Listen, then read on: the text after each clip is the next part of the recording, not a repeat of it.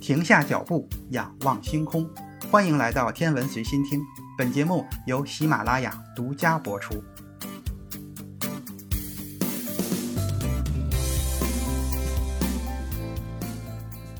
各位听友，大家好。这一期节目，咱们再回到拉索的身上，来看看他的新发现。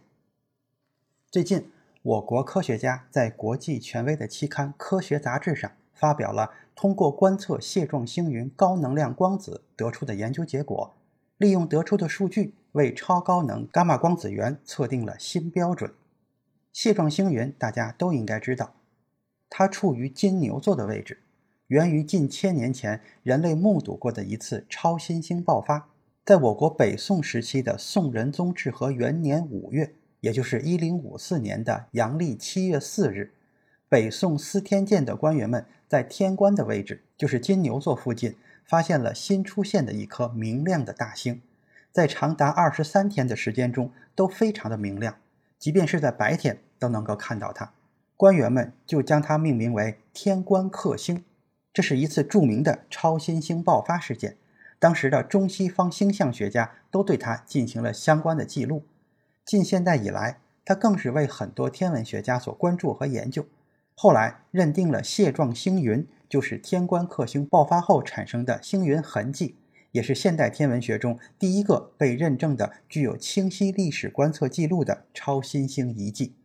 它的中心位置有着一颗每秒钟旋转三十圈的脉冲星。感兴趣的听友可以去回听宋朝的克星那一期节目。这一次的测量结果是利用建造在我国四川省稻城县海拔四千四百一十米的海子山上的高海拔宇宙线观测站，也就是拉索测量的。它是以宇宙线观测研究为核心的国家级重大科技基础设施，它可以详细的测量宇宙线或者伽马射线在大气层中的反应，了解它们的基本信息。这一次观测记录到了来自蟹状星云的能量达到一千一百万亿电子伏特的伽马光子，这个能量是相当强的。这也告诉我们在蟹状星云中心位置大约五千倍日地距离中的星云核心区域内，存在着能力超强的电子加速模式，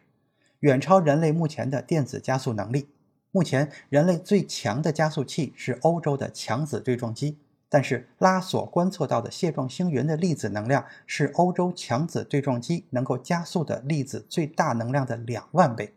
这里的光子等粒子的能量之所以如此强大，也是因为蟹状星云的核心有一颗中子星，这颗中子星也是宋朝天官克星的前身恒星，爆发的年份距今不过七千五百年，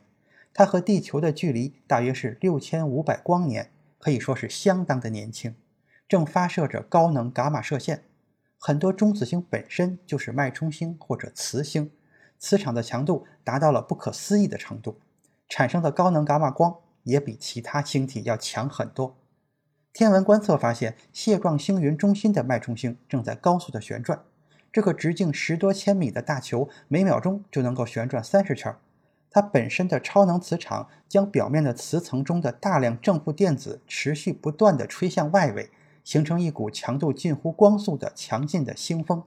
其中的电子与中子星引力吸引的外部介质还会发生碰撞摩擦，而产生更高的能量，所以拉索才能够看到来自蟹状星云这种能量高达一千一百万亿电子伏特的伽马光。蟹状星云被认为是天文学的活教材，因为它的观测位置相当的好，出现的时间又很年轻，在常见的射电波波段、红外光波段。可见光波段、紫外光波段、X 射线和伽马射线波段等天文学观测领域都有示范性的发现。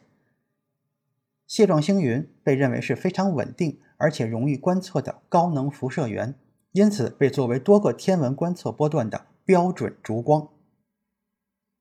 今天的天文随心听就是这些，咱们下次再见。